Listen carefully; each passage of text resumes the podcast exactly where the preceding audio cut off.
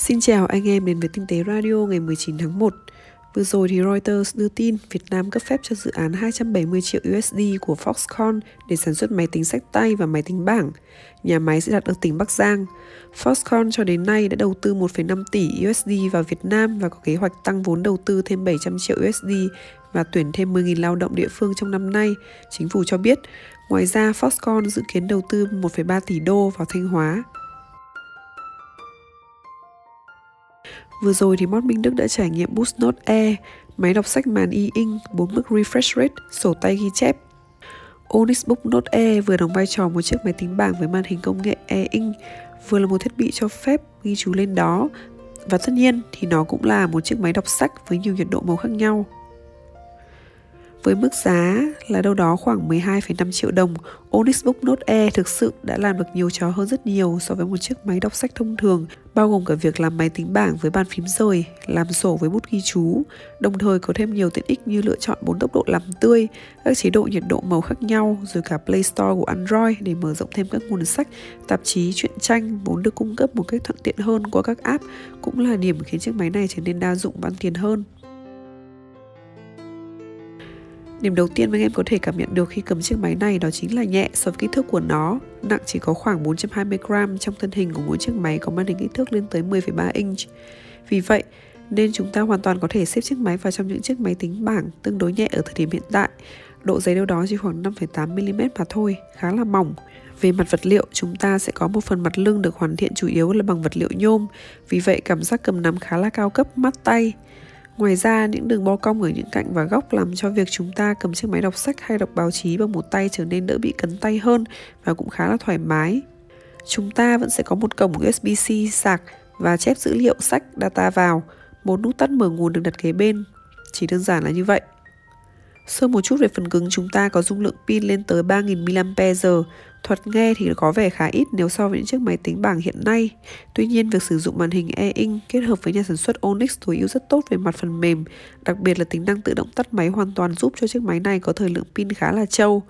Từ lúc anh ấy dùng chiếc máy này để đọc truyện, sách mỗi ngày thì trong gần 2 tuần vừa qua, chỉ sạc có một lần mà thôi. Nhà sản xuất cho biết nếu ở chế độ chờ thì pin có thể trụ tới một tháng hơn. Máy chạy một giao diện tùy biến rất mạnh của Android 10, dù vậy chúng ta vẫn có thể cài được ứng dụng qua Play Store một cách đơn giản. Về bản chất nó là một chiếc máy tính bảng chạy Android, chỉ có điều khác là nó sử dụng màn hình công nghệ e-ink mà thôi.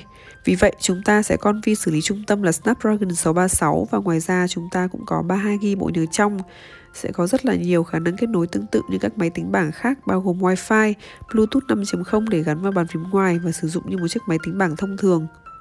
Nói kỹ hơn về màn hình với kích thước 10,3 inch sử dụng công nghệ e-ink Kata tương tự như trên chiếc máy Kindle Oasis One trở về sau, được giới thiệu cho độ tương phản cao hơn, nét chữ sẽ được hiển thị sắc hơn, tương phản hơn so với e-ink Pearl vốn sử dụng trên những chiếc máy đọc sách đời cũ trước đây.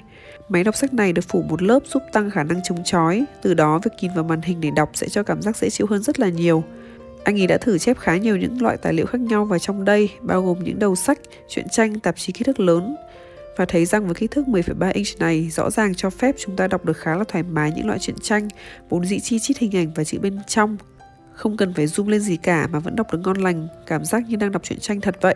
Có các cấp độ làm tươi khác nhau, mỗi tùy chọn sẽ ứng với những nhu cầu sử dụng riêng biệt của chúng ta. Khi đọc sách, dĩ nhiên chúng ta sẽ không lật quá nhanh vì thời gian đọc mỗi trang khá lâu, vì vậy nên để chế độ thấp nhất. Còn nếu với anh em lướt web, lướt tinh tế hay xem video bằng Google Chrome thì để chế độ làm tươi nhanh nhất để thích hợp. Đó là một điểm khá hay so với chiếc máy khác.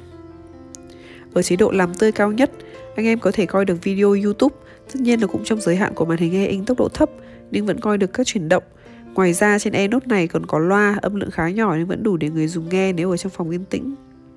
Thêm một điểm nữa là chúng ta sẽ có đèn nền ở phía sau cộng với việc có thể điều chỉnh nhiệt độ màu với 32 cấp độ trên màu khác nhau, từ xanh nhất sang vàng nhất. Đi kèm với chiếc máy này sẽ là một cây bút cảm ứng cũng như một cái ốp lưng cover bên ngoài khá đẹp, biến chiếc máy này trở thành một cuốn sổ tay. Điểm mà anh ý thích nhất ở cái combo này đó chính là không chỉ nhẹ mà cảm giác khi anh em đưa cây bút viết trên màn hình với lớp phủ nhám mờ như này khá là thích. Cảm giác độ ma sát chúng ta thấy như đang viết thật trên giấy vậy.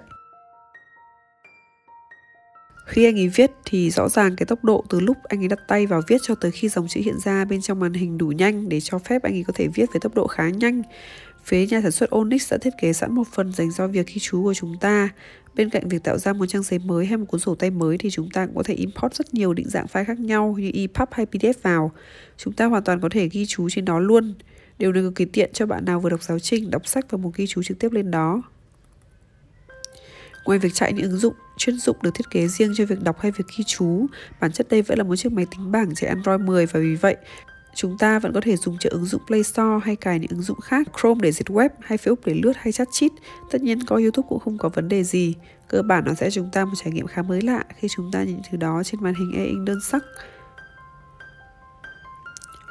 Có thể bạn chưa biết, da là bộ phận lớn nhất cơ thể và các chức năng của nó. Ngăn cách giữa cơ thể bạn và môi trường bên ngoài là một bức tường chiếm đến 16% trọng lượng cơ thể được gọi là da, bộ phận lớn nhất trên cơ thể bạn. Khi chảy phẳng nó chiếm diện tích lên tới 2 mét vuông. Nhiệm vụ dễ nhận biết nhất của da là bao bọc các bộ phận bên trong. Ngoài ra nó còn đóng nhiều vai trò khác trong cuộc sống như cảm nhận xúc giác, bảo vệ cơ thể và điều hòa thân nhiệt.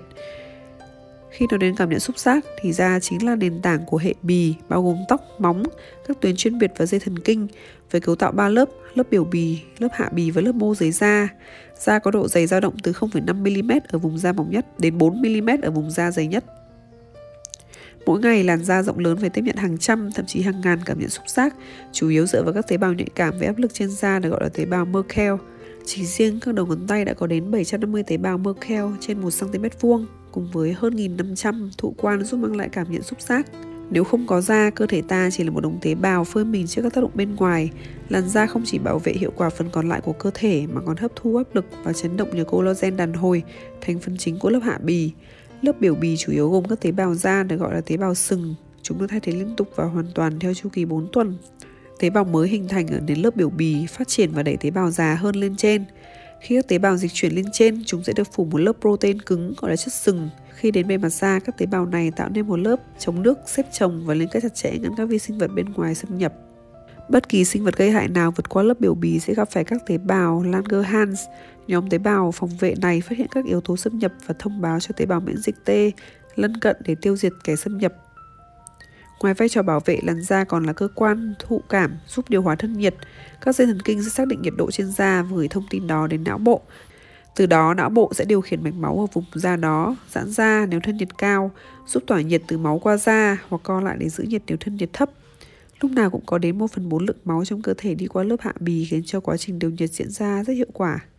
Khi trời nóng, tuyến mồ hôi sẽ tiết mồ hôi qua các ống dẫn lên bề mặt da, nhờ đó tỏa nhiệt ra khỏi cơ thể. Lông cũng có thể được kích thích để giữ hoặc tỏa thân nhiệt. Trung bình một người có 5 triệu năng lông trải khắp cơ thể trừ lòng bàn tay và lòng bàn chân. Khoảng 90.000 đến 150.000 trong số đó nằm trên đỉnh đầu giúp bảo vệ vùng da khá lớn trên đầu khỏi tác động vật lý và cháy nắng. Khi trời lạnh, những cơ nhỏ li ti sẽ làm lông chúng ta dựng đứng lên. Hiện tượng này gọi là nổi da gà và giúp giữ nhiệt trên da.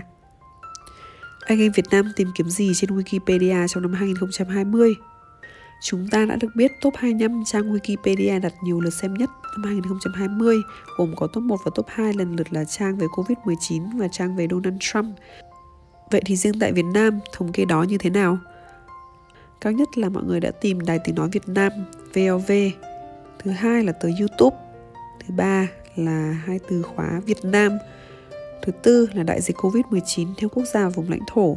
Thứ năm là đại dịch Covid-19 thứ sáu là dân số thế giới, thứ bảy là Facebook và thứ 8 là đài truyền hình Việt Nam.